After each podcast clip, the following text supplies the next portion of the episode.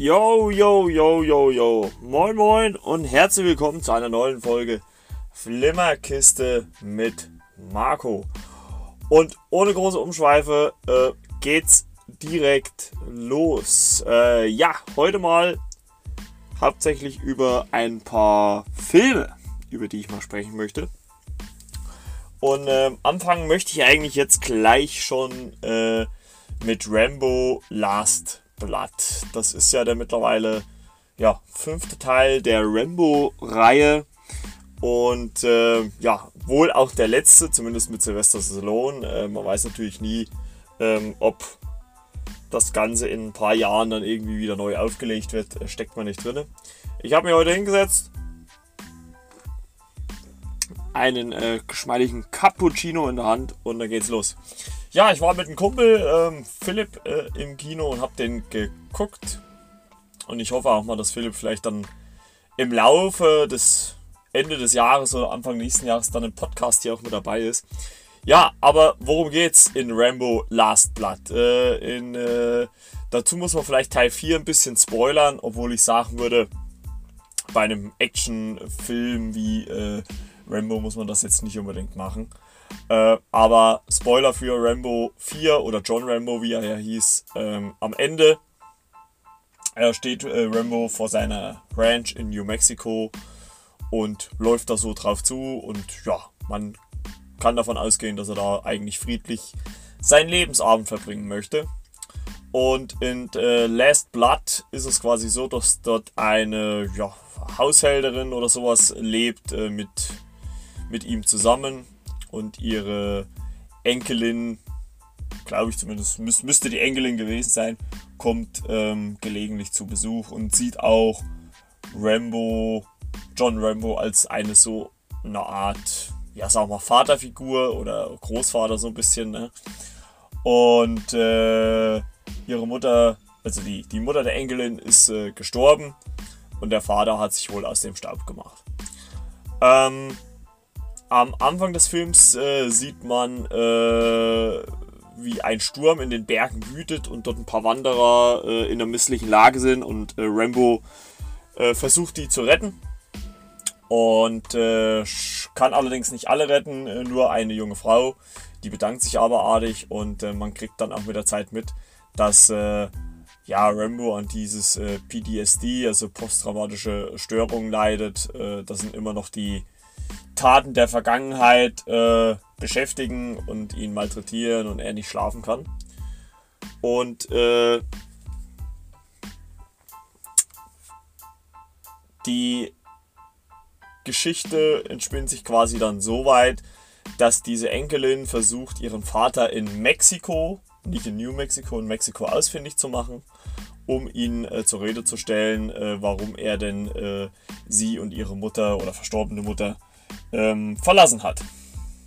Und äh, eine Freundin, die in Mexiko lebt, hilft ihr dabei, kann ihr auch die Adresse besorgen. Und äh, sie erzählt auch äh, äh ihrer Großmutter und äh, John Rambo davon. Und beide raten ihr allerdings ab, ähm, dort hinzugehen, weil es auch augenscheinlich auch irgendwelche Gründe gab, warum dieser Mann äh, sie und ihre Mutter zurückgelassen hat. Kurzer Schluck aus der Pulle. Und ähm, sie scheint erst geläutert, äh, aber wie so oft bei äh, äh, jungen, naiven Menschen ähm, entscheidet, sich, entscheidet sie sich dann doch nach Mexiko zu fahren und äh, ihren Vater aufzusuchen, beziehungsweise erst ihre Freundin, dann ihren Vater. Äh, findet ihn auch. Ähm, da muss ich sagen, so die, die ersten paar Sekunden von dieser Szene fand ich eigentlich auch, sag ich mal, eigentlich schön, aber man merkt dann relativ schnell, dass dieser Mann absolut kein Interesse hat, seine äh, leibliche Tochter näher kennenzulernen und äh, lässt sie das auch spüren. Ähm, enttäuscht und, und äh, in der Emotion raus flieht sie zu ihrer Freundin oder, oder äh, geht sie zu ihrer Freundin und ähm,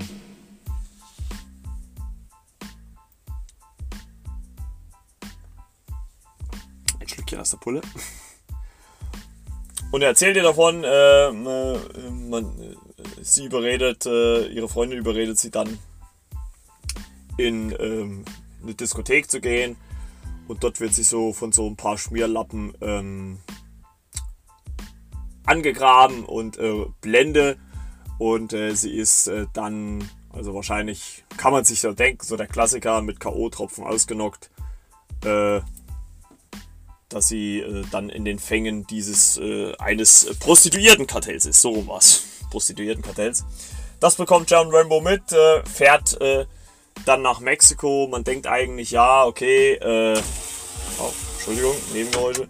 Man denkt eigentlich, ähm, jetzt geht's richtig los. Er kommt dann so auf so ein, so ein, so ein Häuserdach an und wird dann von etlichen Männern umzingelt und ähm, bekommt dann allerdings eine Abreibung, äh, wird allerdings von einer Reporterin aufgegabelt, die sich äh, um ihn kümmert, die ihn wieder aufpäppelt. Und äh, als Rache, als er dann wieder eine Fit ist, ich glaube, man sagt uns so nach zwei, drei Tagen, ja, köpft er mal eben so ähm, nebenbei einen Handlanger dieses Kartells, was daraufhin den Chef dieses äh, äh, Prostituiertenkartells darauf bringt, äh, nach New Mexico zu fahren, also heimlich über die Grenze zu kommen, nach New Mexico zu fahren und äh, John Rainbow den Gar auszumachen, der sich natürlich allerdings äh, darauf vorbereitet hat mit Fallen und so weiter und so fort. Und ähm, ja, that's it. Also mehr ist es eigentlich nicht. Also es passieren natürlich noch so zwei, drei kleine Sachen, die ich jetzt nicht unbedingt erzählen möchte, weil ich das äh, nicht unbedingt spoilern möchte.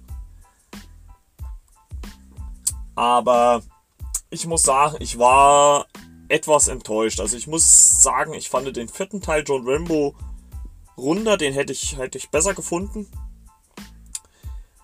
Als Abschluss, äh, weil ich weiß nicht, es, es, es kommt einem halt so vor, als ob sie hier bei äh, Last Blood zwar irgendwie das wollten, das Ganze zu einem Ende zu bringen, aber nicht richtig eine Geschichte hatten. Und ich meine, viele haben sich darüber aufgeregt, dass es sich, ähm, wie man es auch schon im Trailer gesehen hat, mit ähm, Hilfsmitteln, äh, also mit, mit Fallen und sowas ähm, aushilft. Und äh, aber das finde ich jetzt noch nicht immer so schlimm. Aber weil es halt einfach auch altersgerecht ist. Ich meine, der Mann ist keine 30 oder 40 mehr wie so in den ersten Filmen, sondern halt älter. Aber mir hat halt auch ein bisschen so die, weiß nicht, die, die Gewalt gefehlt. Also es war, man muss wirklich sagen, so die erste Hälfte oder fast das erste Drittel, ähm, kann man sagen, ist wirklich sehr ruhig inszeniert. Zwar auch so ein bisschen interessant, weil man ihn dann auch sieht, wie er auf der, auf der Range in New Mexico Pferde zureitet und so. Aber actiontechnisch passiert da nicht viel. Es passiert halt nur eine Gewaltspitze, bevor es dann am Ende zum großen Finale kommt, sage ich jetzt mal. Ne? Und das war's. Also äh, da war in John Rambo, also im vierten Teil, deutlich solidere Action und halt vor allem auch schön verteilt über den ganzen Film. Und da muss ich wirklich sagen, das hätte ich besser gefunden als Abschluss. Also für mich, also wenn ich so einordnen kann, sehr gut, gut, okay, würde ich sagen, okay. Es ist für mich jetzt kein absolut Grottenfilm, also er ist jetzt nicht grottenschlecht. Ähm, aber als Resümee muss ich ganz ehrlich sagen, dass der vierte Teil mir als Abschluss eigentlich besser gefallen hätte, muss ich sagen. Was mir auch noch ein bisschen schwer gefallen ist, äh, ich denke mal, das wird einigen so gegangen sein. Äh, John Rambo hat ähm, in, in äh, äh Last Blood eine andere Synchronstimme, weil äh, seine bisherige, das war glaube ich äh, Thomas Danneberg, nicht mehr zur Verfügung stand. Ähm, das ist mir so in den ersten paar Sekunden oder paar Minuten aufgefallen, sage ich jetzt mal. Äh, danach danach ging es, also danach hatte ich dann nicht mehr so die Probleme mit. Und ich würde sagen, ist okay. Muss man sich jetzt nicht zwangsläufig im Kino angucken. Gut, kommt wahrscheinlich mittlerweile auch nicht mehr. Aber äh, ja, ist, ist okay, ist okay. Also nicht, nicht sehr gut, nicht gut, okay. Ja, dann kommen wir zu einem Film, den ich sehr spaßig fand. Äh, und das ist äh, Ready or Not. Ähm, die Geschichte dahinter ist quasi, dass ähm, das quasi, Moment, das Craze, gespielt von Samara Weaving, Alex äh, heiraten möchte oder heiratet. Äh, äh, und das ist äh, Alex äh, Ledomas. Und die Les Domas sind quasi eine, äh, wie, wie, sagen sie im Film, eine Brettspiel-Dynastie-Familie. also die sich durch Brettspiele, ähm, also Monopoly, Mensch ärger dich nicht, sowas in der Art, äh, einen Namen gemacht hat, reich geworden ist. Und die beiden heiraten und äh, es gibt halt eine so eine so eine so eine so eine närrische Tante, ich glaube, die sieht man auch schon im Trailer, die da so bei der Trauung da sitzt. Und äh, die Familie Le Domas hat quasi ein Ritual. Jedes neue eingeheiratete oder halt ne, jedes neue Familienmitglied, eingeheiratete Familienmitglied muss einen muss ein Spiel spielen. Dabei bekommen sie eine Holzkiste, die eine Blanko-Karte bedruckt. Und das Spiel, was dann auf der Karte erscheint, muss ähm, gespielt werden. Und äh, sind, also so wie ich das verstanden habe, so habe ich das dann auch so ein bisschen rausgehört und auch aus den, aus den äh, Reviews, ähm, die dann, äh, oder auch äh, Kritiken, die danach so kamen, war es wohl so, dass alle Spiele eigentlich eher harmlos sind, bis auf dieses Versteckspiel, wo es halt davon ausgeht, dass man dieses neue Familienmitglied finden und töten muss. Und ähm, Grace nimmt das eigentlich erstmal gar nicht so für ernst, äh, äh, aber ihr äh, Gemahl, da schon Gemahl, also geheiratet wird, das sieht man am Anfang, der wird nicht näher drauf eingegangen, also es wird kurz geheiratet äh, äh, oder kurz gezeigt, wie sie heiraten. Da wird nicht näher drauf eingegangen. Und ähm, das. Die Karte wird dann auch gezogen. Äh, da verzieht natürlich vor allem Alex dann äh, auch sein Gesicht. Und äh, die äh, Familie, die da zusammenkommt, ist also was Alex Eltern sind und Geschwister und Tanten, Onkel, die da äh, mitspielen, äh, bewaffnen sich in der Zeit. Und Grace äh, versucht sich dann zu verstecken, äh, bekommt dann allerdings, äh, wird dann von Alex gefunden, der klärt sie auf. Und da gibt es schon eine sehr witzige Szene. Also quasi hat diese Familie Le Domas drei weibliche Bedienstete und die werden alle drei sehr, sehr unglücklich ermordet. Also, also ich meine, klar, es soll irgendwo ein Gag sein, ne? also man, eigentlich muss man drüber lachen, aber es ist natürlich auch sehr skurril. Also ich will da jetzt nichts vorwegnehmen, aber und äh, bei dieser ersten Mordszene, wo die erste Bedienstete aus Versehen ermordet wird, bekommt halt Grace mit, was da abgeht. Und ja, von da an, Alex versucht sie noch aus dem Haus zu schaffen. Das funktioniert nicht so ganz, weil auch seine Eltern mitkriegen, dass er ihr, dass er ihr hilft. Und äh, sie muss dann um ihr Überleben kämpfen. Was teilweise, punktuell zumindest, ziemlich brutal ist. Also es gab eine Szene, die in so einer Art Stall spielt, wo sie dann ich sag mal, aus irgendeinem Kellerverlies wieder hochklettern muss und ich sag nur Hand und Nagel. Ja, da habe ich auch erstmal kurz äh, schlucken müssen. Und ähm,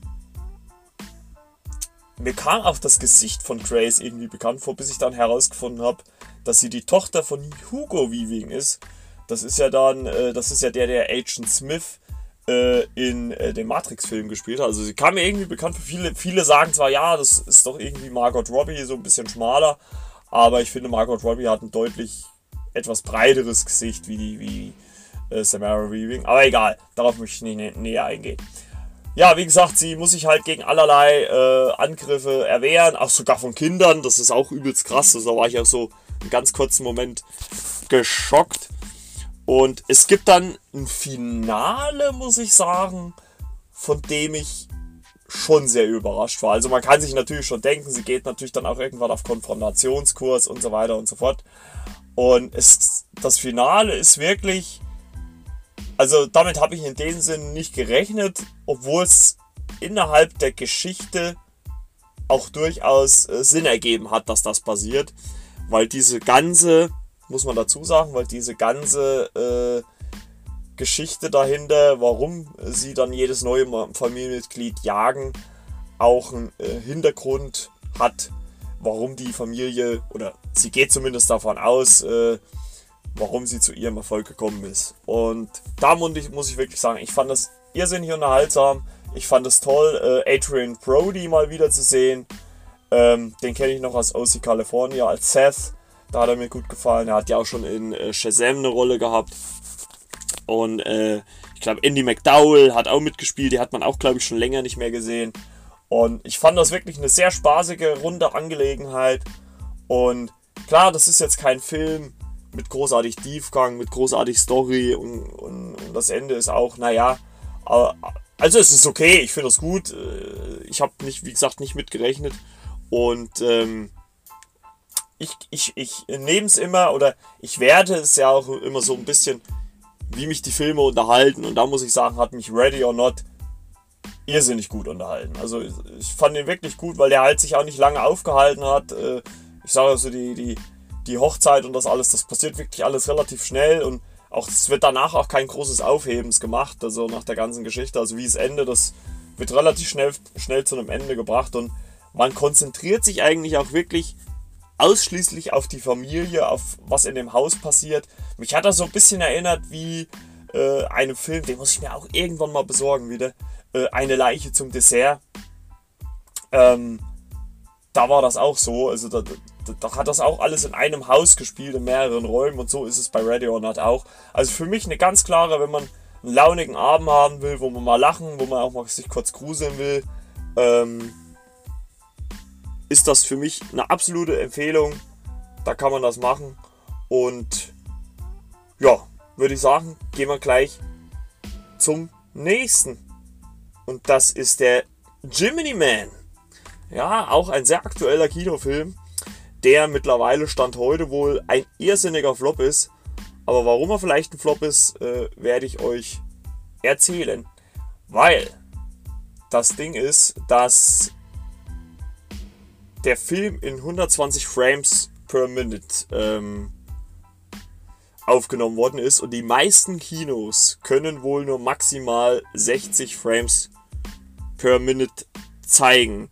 Und das spiegelt sich in dem Film daher wieder, dass, also ich sag mal, die normalen Filme, die haben alle wie so eine Art Grobkörnigkeit. Klar, die sind relativ klar, die haben ein klares Bild, aber die haben immer so, ein, so eine Art Grobkörnigkeit. Und das hat man bei dem Film gar nicht. Der Film ist völlig glatt, man sieht jede Pore, jeden Pickel. Das Wasser ist phänomenal gut und die Geschichte ist eigentlich auch relativ dünn, sage ich jetzt mal, weil es geht im Endeffekt einfach nur um Will Smith und seinen Doppelgänger. Also man hat quasi die Geschichte im, im Trailer auch schon verwurstet und ich muss auch ehrlich gesagt sagen, dass diese ganze Geschichte mit Doppelgänger oder jüngeren Doppelgänger auch ein bisschen ich weiß nicht, also äh, das hat man alles schon mal irgendwo gesehen, vielleicht auch besser gesehen.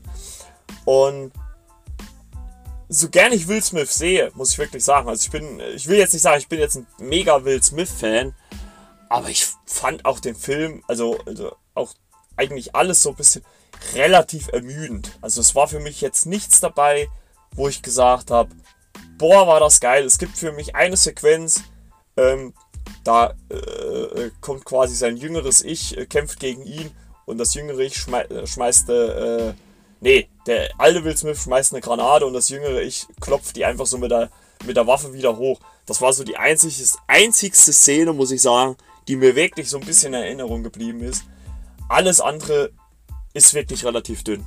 Weil Will Smith spielt dort quasi einen ähm, ja, Attentäter äh, im Auftrag der Regierung oder irgendeiner Regierungsorganisation und der irgendwann seine Taten hinterfragt, weil es zu einem Vorfall kommt, ähm, warum er die und die Person umbringen soll und will dann in Ruhestand. Und das kann die Behörde oder dieses Organ da nicht zulassen. Die sagen, nee, das wird nichts, den müssen wir eliminieren und schicken deswegen sein jüngeres Ich.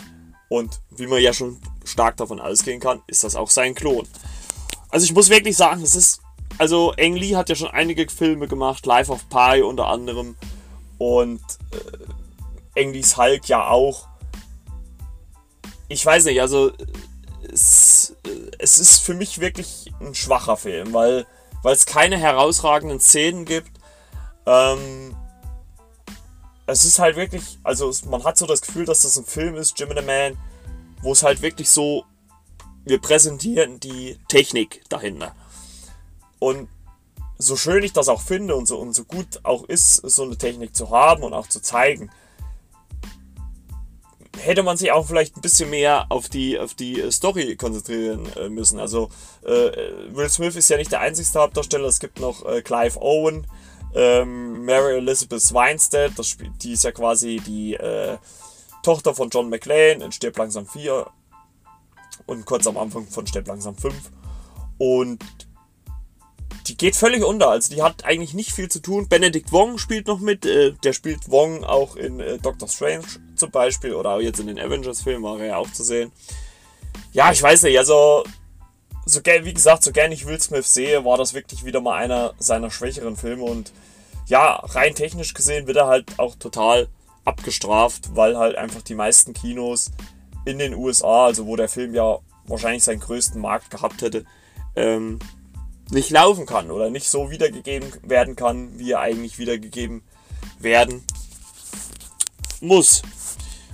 Und ja, ich will also ich würde sagen, okay, den kann man sich mal, wenn er irgendwann mal irgendwo bei Netflix oder, oder in irgendeinem Streaming-Portal so für Laume dabei ist, kann man sich den anziehen, äh, angucken, aber jetzt extra äh, kaufen würde ich mir den ehrlich gesagt nicht. Also maximal leihen, den kann man sich einmal angucken aber eher durchschnittlich. Also äh, ich hoffe wirklich, dass Will Smith auch es nochmal hinkriegt, nochmal ein bisschen, ähm, ja, ein bisschen größere Erfolge zu haben. Aber ich habe so die Befürchtung, dass auch Bad Boys for Life jetzt auch nicht der Mega-Blockbuster äh, wird.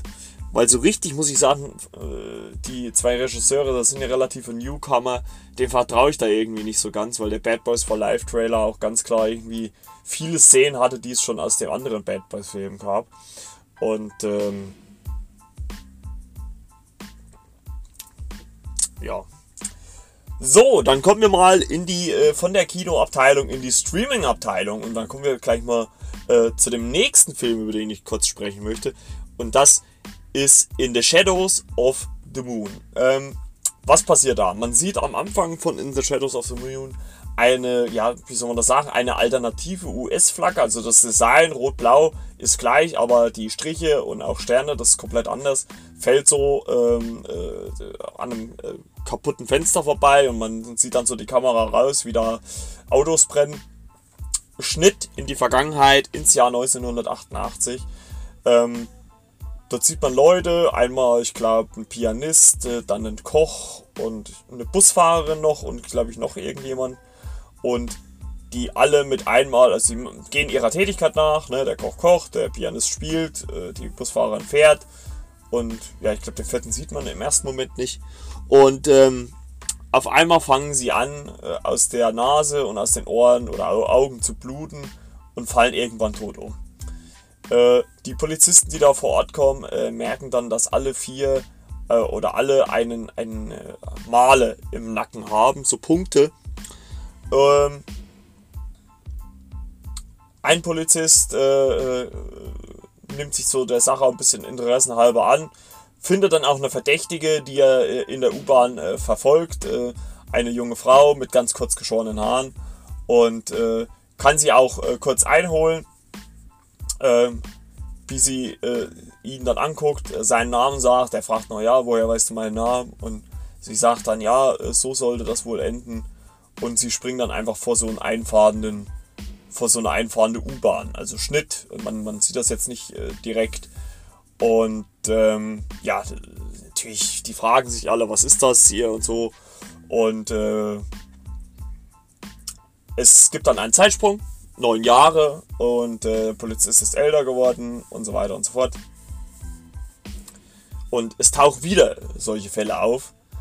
Und der Polizist macht sich diesmal wirklich auf die Suche äh, nach der Lösung und findet wieder diese junge Frau, wo er eigentlich dachte, dass sie vor neun Jahren gestorben ist, ist aber auch kein Tag gealtert und äh, versucht halt so ein bisschen Antworten zu kriegen auf die ganzen Sachen, die da so passieren. Und äh, er gerät da halt auch immer tiefer rein. Also er äh, macht oder ist direkt so, so äh, wie, wie, wie sagt man das, fasziniert. Also es ist schon so, dass er da so reingesogen wird, dass er seinen Job kündigt und dann irgendwie so als Einsiedler irgendwo ist, weil er sie äh, das eine Mal bis ans Meer verfolgt und dort wartet er und hofft, dass sie da irgendwann wieder rauskommt. Und das soll dann noch zweimal passieren. Also man, man sieht quasi so einen, äh, einen Zeitraum von äh, 36 Jahren, wie auch dieser Polizist immer älter wird. Der wird unter an, also wird übrigens gespielt von Boyd Holbrook. Den hat man Anfang des Jahres unter anderem schon in Triple Frontier gesehen, der, der ja auch hier bei Netflix gelaufen ist. Und ja, ähm, ich fand das einen ganz interessanten Ansatz, muss ich sagen. Ich will jetzt nicht sagen, worauf es dann hinausläuft, weil ich dann, glaube ich, zu viel spoilern würde. Ich muss allerdings sagen, für mich hat der Trailer, den Netflix da veröffentlicht hat, so ein bisschen ähm, geschummelt, weil der, Net, äh, der Trailer, der hat eindeutig oder hat schon für mich zumindest suggeriert, dass dort äh, es viel mit Zeitreisen zu tun hat. Zu tun hat. Ähm, es hat auch in gewisser Art und Weise was mit Zeitreisen zu tun, äh, aber nur eher hintergründig. Und ja, da muss ich wirklich sagen, äh, ich fand ihn aber gut gemacht. Ähm, ich hätte es mir aber lieber gefunden, wenn man das jetzt nicht so offensiv in, die, in den Trailer gepackt hätte, wenn man gesagt hätte, ja, okay, es ist halt so und so. Und, aber gut, das wäre dann wahrscheinlich im Trailer auch zu wieder ein großer Spoiler gewesen. Also, so als nette Na Abendunterhaltung fand ich den ganz gut. Auch das Ende ist halt so ein bisschen vage. Also, man erklärt nicht alles, finde ich. Ähm, aber so einiges. Äh, es wird halt ein bisschen was offen gelassen. Ich fand ihn ganz interessant. Es war halt so, viele sagen ja immer so, das ist immer so, so diese äh, ja, mittleren Produktionen, die so Netflix raushaut. Dazu werde ich nachher nochmal kurz was sagen. Und ähm, aber ich fand ihn okay. Also man kann sich ihn wirklich schon mal angucken. Ich habe ihn auch mit einem Daumen hoch bewertet. Und ähm, ich hätte mir aber allerdings vielleicht ein bisschen mehr erhofft, sagen wir es einfach mal so. Ja, und dann kommen wir zum letzten, zumindest seriellen oder, oder, oder Thema an sich äh, für diese Folge. Und hier geht es um Raising Dion. Das ist auch eine Netflix-Serie, auch relativ aktuell.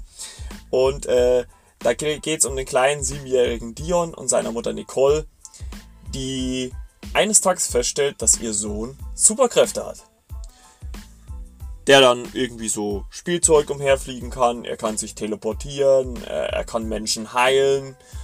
Ähm, die Serie hat äh, neun Folgen. Ich glaube, eine Folge hat immer so eine halbe Stunde ungefähr. Und man sieht dort quasi die Geschichte, wie Nicole äh, ja, mit den Superkräften ihres Sohnes leben muss. Äh, das natürlich am Anfang auch erstmal für sich behält. Ähm, der Vater wird unter anderem gespielt von Michael B. Jordan, der die Serie auch produziert hat. Ähm, der allerdings zum Zeitpunkt, äh, wo die Serie spielt, gestorben ist. Und ähm, das liegt auch schon eine Zeit lang zurück. Aber Nicole hat einen Arbeitskollegen von ihrem Mann äh, Pat, der sich auch liebevoll um äh, Dion kümmert. Und ja, es entspinnt sich halt so eine Geschichte um eine Mutter, die mit einem Kind äh, aufwächst oder ein Kind, was aufwächst bei seiner Mutter, welches Superkräfte hat. Und ich weiß nicht, es ist so eine Kombination aus, aus ja, Komödie nicht, ja, doch schon so Humor, aber auch ein bisschen, also auch Drama teilweise.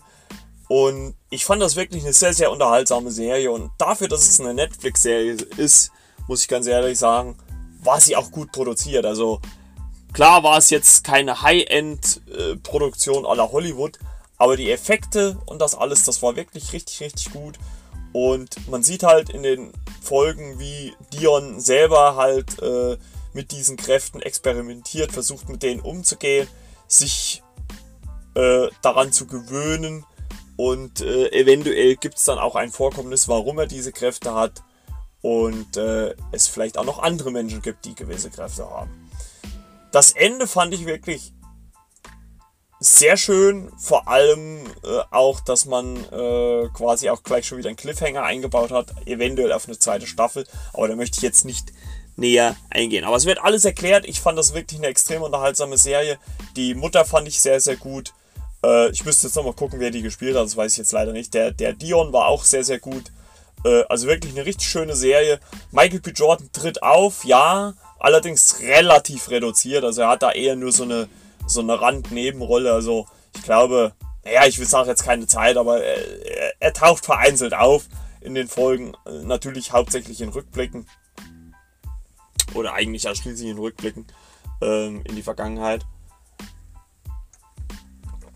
Und, aber ich kann die Serie durchaus empfehlen. Mich hat die sehr, sehr gut unterhalten und das war für mich äh, an einem regnerischen Samstag oder Sonntag, was es war, ein schöner Binge-Watch. Ich habe die schön hintereinander weggeguckt, ließ sich auch schön gucken und äh, wirklich eine unterhaltsame Serie. Hat mir wirklich sehr, sehr viel Spaß gemacht. Also dafür ganz klar ähm, einen Daumen nach oben.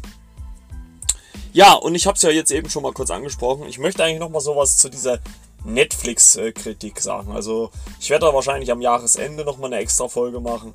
Aber es ist ja schon so, dass viele kritisieren, dass Netflix so halbgare Produktionen ähm, so ein bisschen raushaut.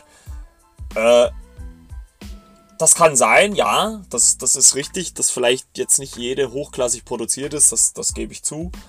Allerdings finde ich, dass sie sich bemühen, wirklich eigenen Content rauszubringen. Und das müssen sie ja auch, weil wie wir alle wissen, Disney Plus äh, steht am Start, Apple TV kommt, viele andere Streaming-Anbieter wollen auch noch auf den Markt. Also er ist halt heiß umkämpft und man muss ja auch ganz klar sagen, dass gerade diese großen Serien irgendwann auch auslaufen werden. Also äh, Stranger Things äh, Staffel 4 ist jetzt angekündigt worden. Es wird noch eine vierte, äh, vierte Staffel von Tode Mädchen Lügen nicht geben. Und selbst wenn es da vielleicht, also Tode Mädchen Lügen nicht läuft aus, selbst aber wenn es von äh, Stranger Things äh, nochmal eine fünfte gibt, wird die Serie irgendwann eingestellt sein. Ne? Das, da, daran muss man sich gewöhnen. Und ähm, ich finde aber, dass sich Netflix relativ gut aufstellt. Sie haben dieses Jahr einige gute Serien rausgebracht. Ich, äh, ich nenne da nur äh, Russian Dolls zum Beispiel, also Matroschka zum Beispiel, was wirklich sehr, sehr gute Serie war. Oder auch noch einige andere. Also äh, es gab etliche gute neue Serien. Also ein Racing Dion gehört für mich auch eindeutig dazu.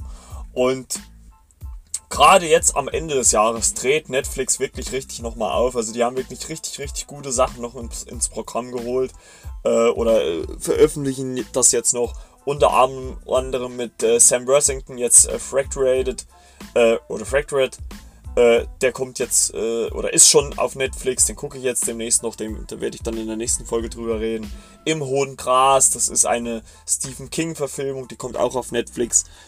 Ähm, unter anderem, äh, das wollte ich eigentlich vorhin bei Joe Rambo noch dazu sagen, gibt es auch die, zumindest die ersten drei Filme von Rambo bei Netflix. Ob der vierte, äh, ob es den dort gibt, muss ich noch gucken.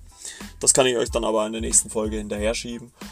Und ja, es kommen zwei der teuersten Produktionen oder, oder die zwei teuersten Produktionen, die Netflix äh, bisher produziert hat, raus.